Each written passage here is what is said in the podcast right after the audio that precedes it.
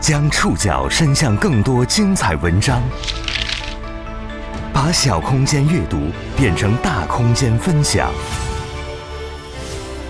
宋宇选读，讲述现实世界里的真实故事，把小空间阅读变成大空间分享。欢迎各位收听宋宇选读。今天为大家选读的文章综合了《人物》杂志、《中国新闻周刊》、《南方周末》、《每日经济新闻》、《外滩 The Band》的内容。将和大家一起了解最贵、最有争议的世界杯是如何诞生的。十一月二十号深夜，卡塔尔首都多哈的海湾球场，第二十二届世界杯足球赛正式开幕。这注定是一次极为特别的世界杯，它是历史上第一次在北半球冬季举行的世界杯，也是首次在伊斯兰国家举办的世界杯。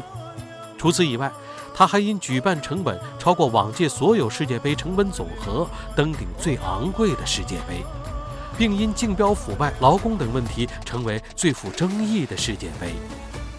卡塔尔世界杯为什么这么贵？围绕它的种种争议是如何爆发的？宋宇选读今天和您一起了解最贵、最有争议的世界杯是如何诞生的。当地时间二零二二年十一月二十号十九点，北京时间十一月二十一号零点，卡塔尔世界杯揭幕战在多哈海湾球场打响。最终，东道主卡塔尔以零比二不敌厄瓜多尔，世界杯的东道主首战不败定律被打破了。东道主卡塔尔队在世界杯上的首秀最终遗憾失利，首轮比赛未能取得积分，让他们在小组当中的形势变得十分危险。接下来。三十二支球队，八百三十一名球员，经过近一个月的鏖战之后，走到最后的两支球队将在当地时间十二月十八号十八点，北京时间十二月十八号二十三点，争夺本届杯赛大力神杯的归属。世界杯的卡塔尔时间正式开启了，这注定是一届载入史册、与众不同的世界杯。咱们中国人讲究天时、地利、人和。从这三个角度来看，卡塔尔似乎都算不上世界杯举办地的最好选择。卡塔尔位于北回归线以北，纬度大致相当于中国的闽南粤北，但因为受到副热带高压的影响，这里属于热带沙漠气候。六月份的最高气温超过了四十摄氏度，实在不适宜进行室外运动。卡塔尔的面积非常小，比北京市都小。北京的面积是一点六四万平方公里，而卡塔尔只有一点一五万平方公里。在卡塔尔举办世界杯之前，面积最小的世界杯东道主是一九五四年的瑞士。瑞士的国土面积是卡塔尔的将近四倍，而且那年世界杯的参赛球队只有十六支，本届翻了一番。卡塔尔人口也少，眼下的常住人口不足三百万，而有机构预测。世界杯期间，大约会有一百五十万游客涌入。世界杯来到这里，仿佛是因为《一千零一夜》故事里的阿拉丁擦了擦神灯，要满足当地人的三个愿望：第一个，让世界杯来到沙漠尽头举行吧；第二个，让世界杯改到冬天吧；第三，让三十二支决赛圈球队和世界各地的球迷都涌进这个袖珍国家吧。而来自阿拉伯世界的神秘力量，的确让这一切成真了。他生生把约定俗成在六到七月间举办的世界杯挪到了北半球的秋冬之交。这意味着大多数国家的职业足球联赛，尤其是贡献了最多球星的欧洲五大联赛，要强行休息，为他让路。在很多人眼中，让世界杯首次进入阿拉伯世界的神秘力量是金钱。在这两天的互联网世界里，人们热衷传播。中东土豪为本届杯赛的投入，已经超过了往届所有世界杯举办成本的总和，登顶史上最昂贵的世界杯。当然，这股神秘力量也引来诸多争议。距离2022年世界杯开幕不到一周时，当初宣布卡塔尔赢得主办权的国际足联前主席布拉特公开表示，选择卡塔尔是一个错误，因竞标腐败、劳工等问题。卡塔尔世界杯是一届最受争议的世界杯。无论是史上最贵，还是史上最富争议，弹丸之地卡塔尔眼下已经吸引了全球目光。在伦敦布鲁姆斯玻璃研究所高级研究员纳姆迪麦迪奇看来，卡塔尔埃米尔，也就是卡塔尔的最高领导人塔姆米本哈马德阿勒萨尼，正在实现他的目标，让全世界每一个知道足球的人都能拼出卡塔尔。国际足联前发言人奎多多尼奥尼在接受中国新闻周刊采访时提到。二零二二年世界杯给国际足联带来了诸多质疑，卡塔尔也因此受累。他们不曾想到会遭受如此多的批评。当然，多尼奥尼也表示，一旦比赛大幕拉开，一切都会聚焦到比赛上，幕后的问题将不再重要。当世界杯正式进入卡塔尔时间。这个面积比北京市还小的中东石油富国，已因各种土豪操作频频出圈，牢牢拿捏住全球的目光。卡塔尔世界杯到底有多贵？又为什么这么贵？宋宇选读继续播出。最贵、最有争议的世界杯是如何诞生的？耗资总额超过往届世界杯总和，并不足以准确说明卡塔尔世界杯到底有多贵。更为准确的回答是，卡塔尔世界杯目前的成本已经是过往所有世界杯成本的五倍。根据 CNN 和福布斯的统计数据，目前卡塔尔世界杯的总成本已经超过了两千两百九十亿美元，预计最终花费可能在这一数字至三千亿美元之间。而过去所有世界杯的总和只有四百四十三亿。卡塔尔。是全球最富有的国家之一，这里拥有世界第三大天然气储量，石油资源也异常丰富，日产石油高达八十万桶。环球金融月刊预计，卡塔尔今年的人均 GDP 将会超过十万美元，这也成为了卡塔尔能够为世界杯一掷千金的底气。为了举办这届世界杯，卡塔尔首先进行了基建的全面升级。早在2017年。卡塔尔财政部长阿里沙利夫就表示，为了世界杯，卡塔尔每周都会投入近五亿美元用于重大基础设施项目的建设。因为预计世界杯期间会涌入大约一百五十万游客，为了接纳更多的国际航班，卡塔尔花一百六十亿在多哈东部沿岸新建了占地超过五千四百英亩的哈马德国际机场。光有机场还不够，还需要国内接驳的公共交通，地铁。前面也说了，卡塔尔几乎人均富豪，平时需要用到公共交通的机会并不多。为此，他们斥资三百六十亿美元打造了三条崭新的无人驾驶地铁线路。这三条地铁线横跨首都多哈以及郊区，在五十分钟之内，球迷们就可以抵达哈马德国际机场和任意五座体育场。这可能是全世界最奢华的地铁。地铁车厢里的每一张座椅都是沙发软座，让人恍惚以为进入了飞机高铁的商务舱。球场是卡塔尔最需要解决的问题，因为它的国土面积只有一点一五万平方公里。此前，卡塔尔境内能够达到世界标准的球场屈指可数。获得主办权之后，卡塔尔陆续建造了七座全新的球场，并改造了一座原先的球场，建造预算。超过一百五十亿美元，在所有新建成的球场当中，将举办决赛的卢塞尔体育场是最为特别的，因为就连卢塞尔这座城市都是为了世界杯而新建的。卢塞尔和卡塔尔首都多哈相距仅十五公里，此前是一片极其荒凉的沙漠村落。早在二零零五年，就有建筑公司计划要开发卢塞尔，但一直没有具体的开发方案。而在卡塔尔2010年申办世界杯成功之后，这里的建成计划就迅速启动了。在450亿美元的加持之下，如今的卢塞尔已经配置了完善的服务和娱乐设施，建起了二十多家酒店、巨型购物商场、医院、图书馆和两个大型码头，还有一座241英亩的娱乐城，其中还包括大型的高尔夫球场、一个动物园和一个休闲公园。位于城中的卢塞尔体育场可以容纳八万人同时在无视线遮挡的座椅上观赛。整座体育场消耗了重达三万吨的钢结构，相当于四座埃菲尔铁塔。体育场之内，即便是最小的一个更衣室，一面墙也有六十米长。世界杯期间有十场比赛在这儿进行，包括前面提到的最终决赛。更加土豪之处还在于，本届世界杯赛之后，卢塞尔体育场的大部分席位将会被拆除，并且由卡塔尔官方捐赠给发展中国家。这也是卡塔尔未来将面对的重要问题。这里并不需要这么多座球场。海湾地区研究员西巴扎亚丁一直对此倍感担忧。他说：“卢塞尔根本就不需要自己的足球场。”就像二零二二年世界杯本身一样，卢塞尔不过是在被迫进步而已。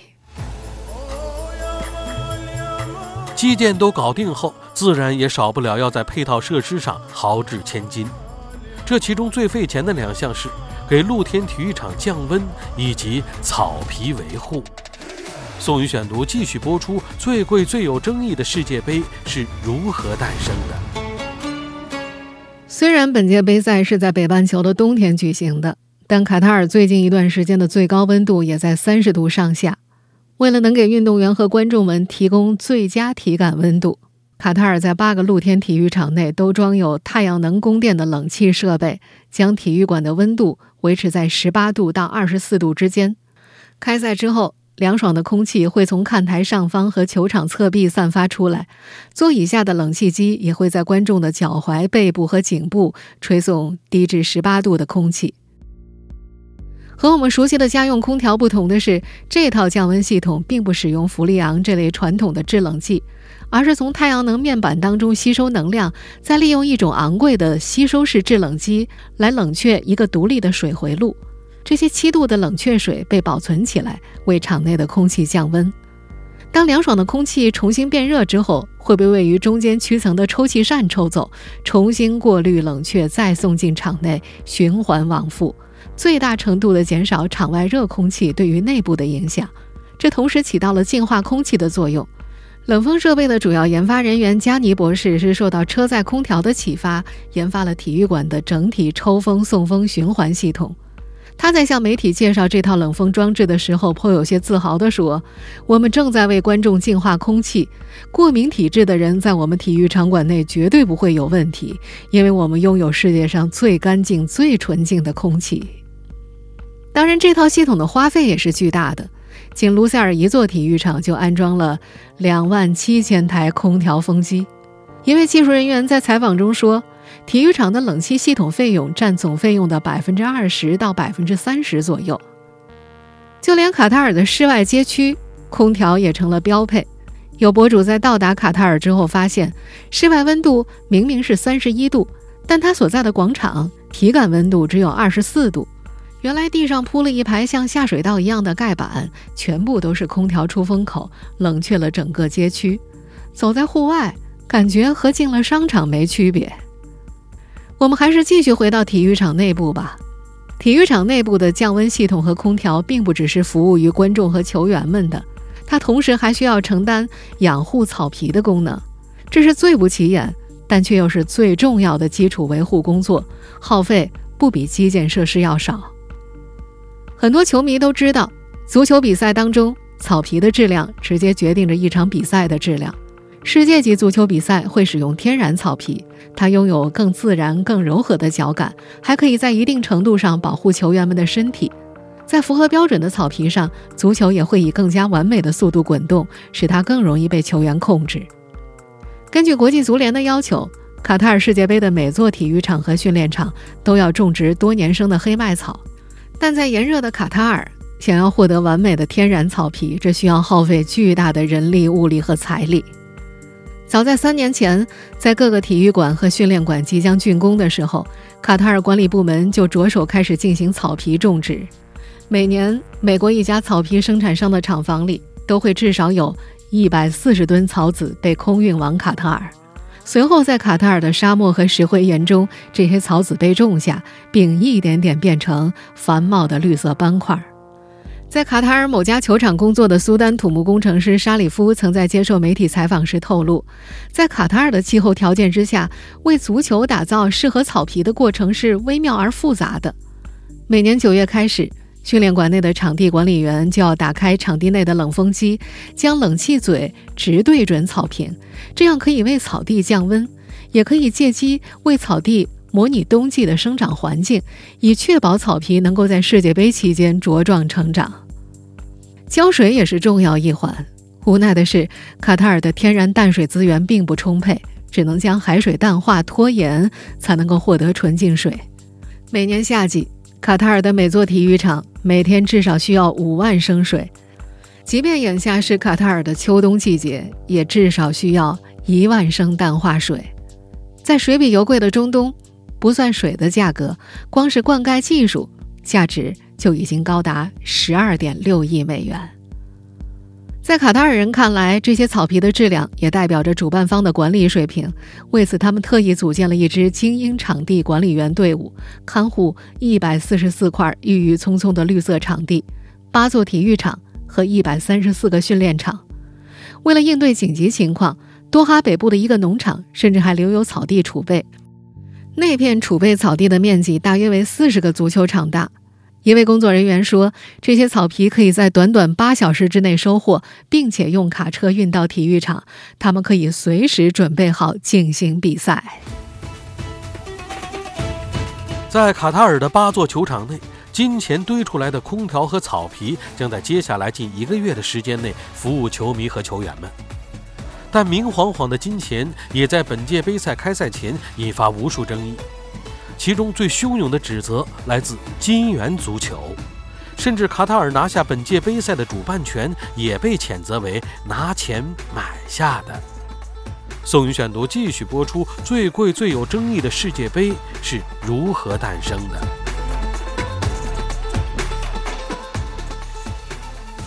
曼联传奇球星法国人坎通纳曾经公开抨击卡塔尔世界杯，他表示。说实话，对我来说，那不是真正的世界杯。在卡塔尔，我想这只是和钱有关。对卡塔尔买下了世界杯的指责，早在2010年他们拿下世界杯举办权的那一刻就已经开始了。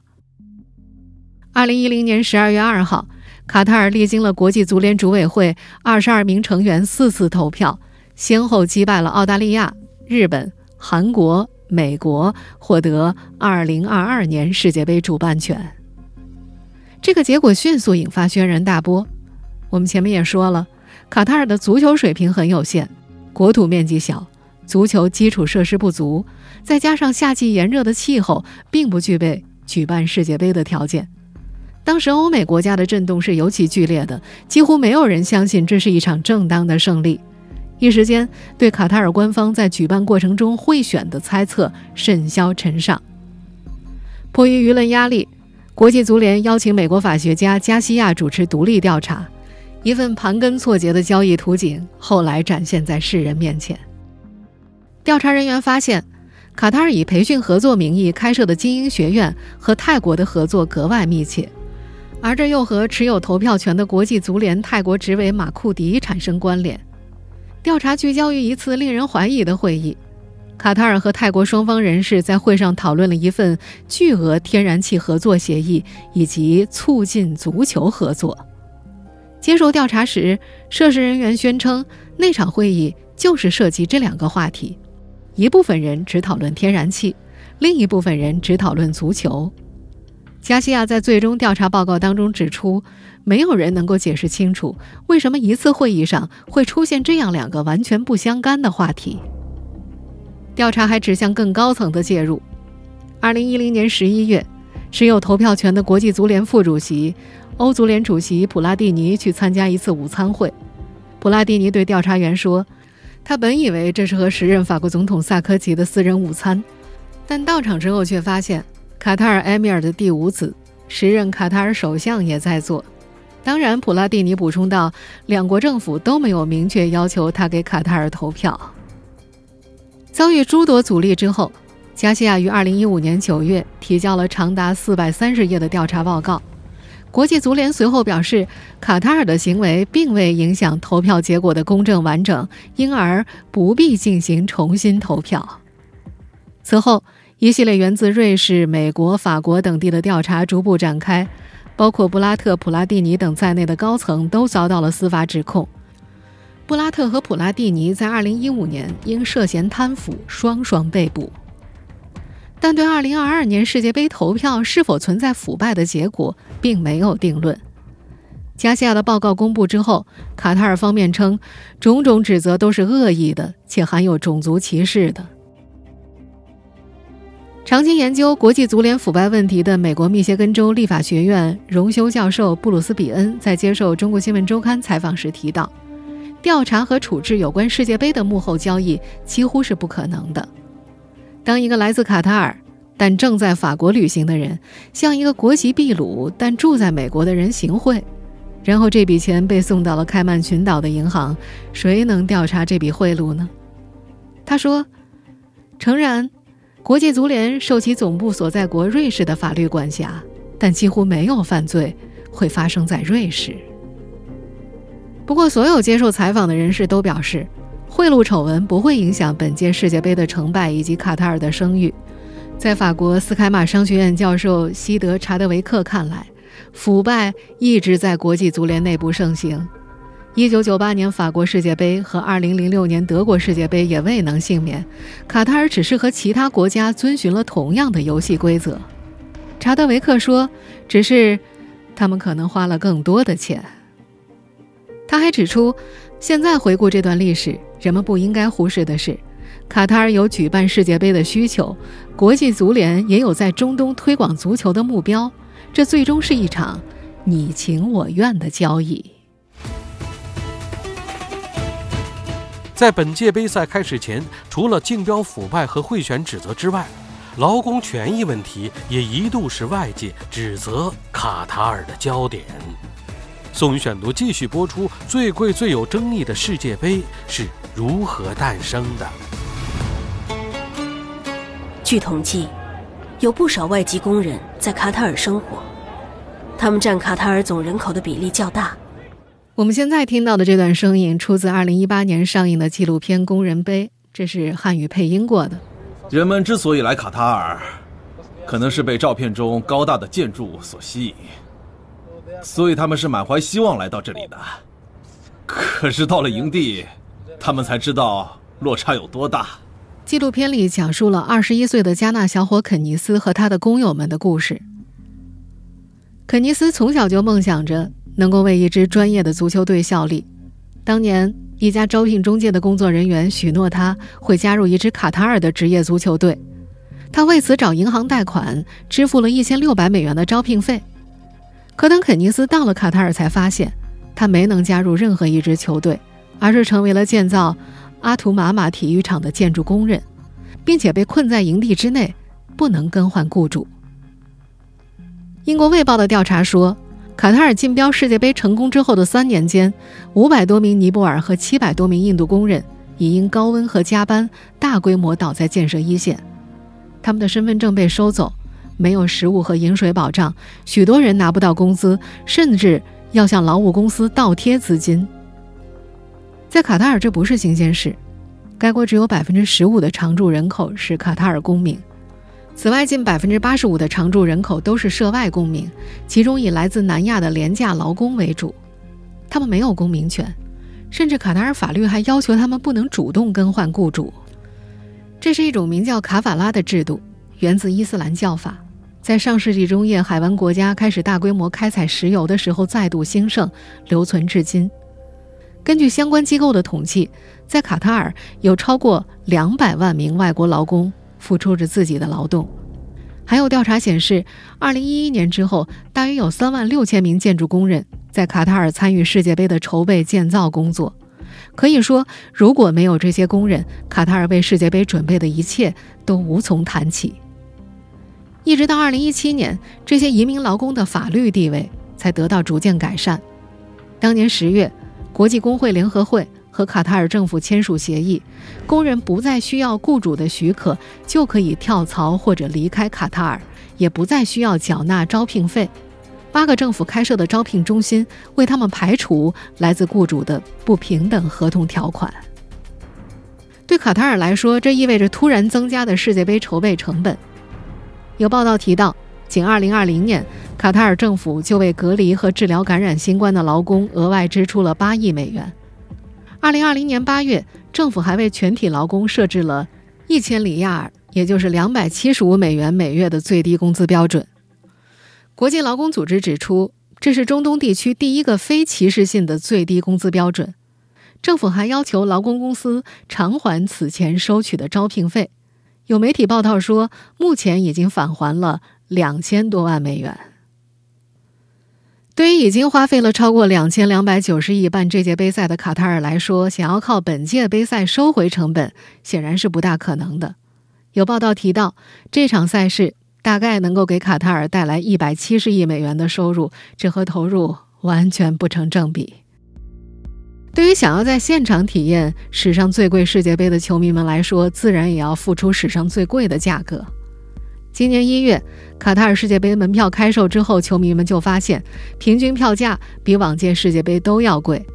慕尼黑一家知名体育用品公司公布的最新测算显示，今年卡塔尔世界杯的平均门票价格是三百四十美元，比俄罗斯世界杯贵了四成。相较以来，2006年德国世界杯的门票是过去二十年来最实惠的，每场比赛的平均票价一百二十美元。为了迎接球星和球迷，卡塔尔主办方斥资在境内新建了一百八十多家酒店，总花销超过一百二十五亿美元。只是这些房间中的百分之八十已经被国际足联预定，用于为各国球员、官员以及赞助商提供宿舍。普通球迷想要入住这些高级别的酒店，也就一个字：贵。我们以位于多哈的希尔顿酒店为例，世界杯期间，该酒店最基础的房型一晚上的价格大约是七千美金。在露营营地搭建帐篷是历届世界杯当中球迷解决住宿问题的重要方式，而在多哈，即便是在沙漠营地中搭帐篷，两个人每晚也至少要花费四百五十美元，而且价格还在继续增长。为了解决球迷住宿问题，卡塔尔主办方只好将大量的公寓、别墅以及两艘法国造的游轮改成了临时酒店，还在多哈附近搭建了多个球迷村。这些临时搭建的球迷村都是连排集装箱，每个房间大约有十八平米，设施简单，包括一个独立卫生间。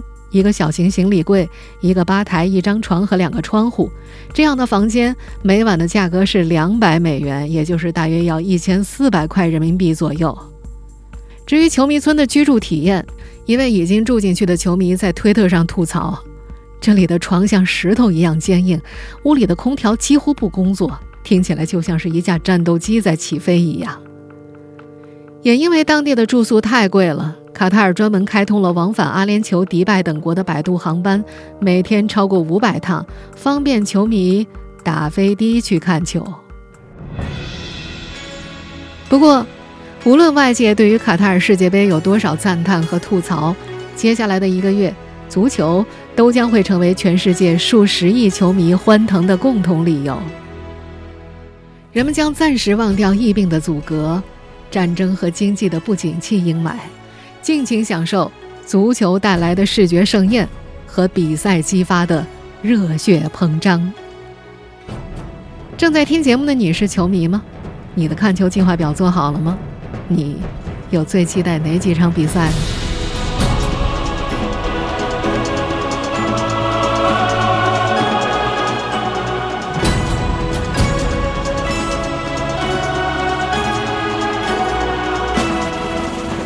我是宋宇，感谢各位的收听。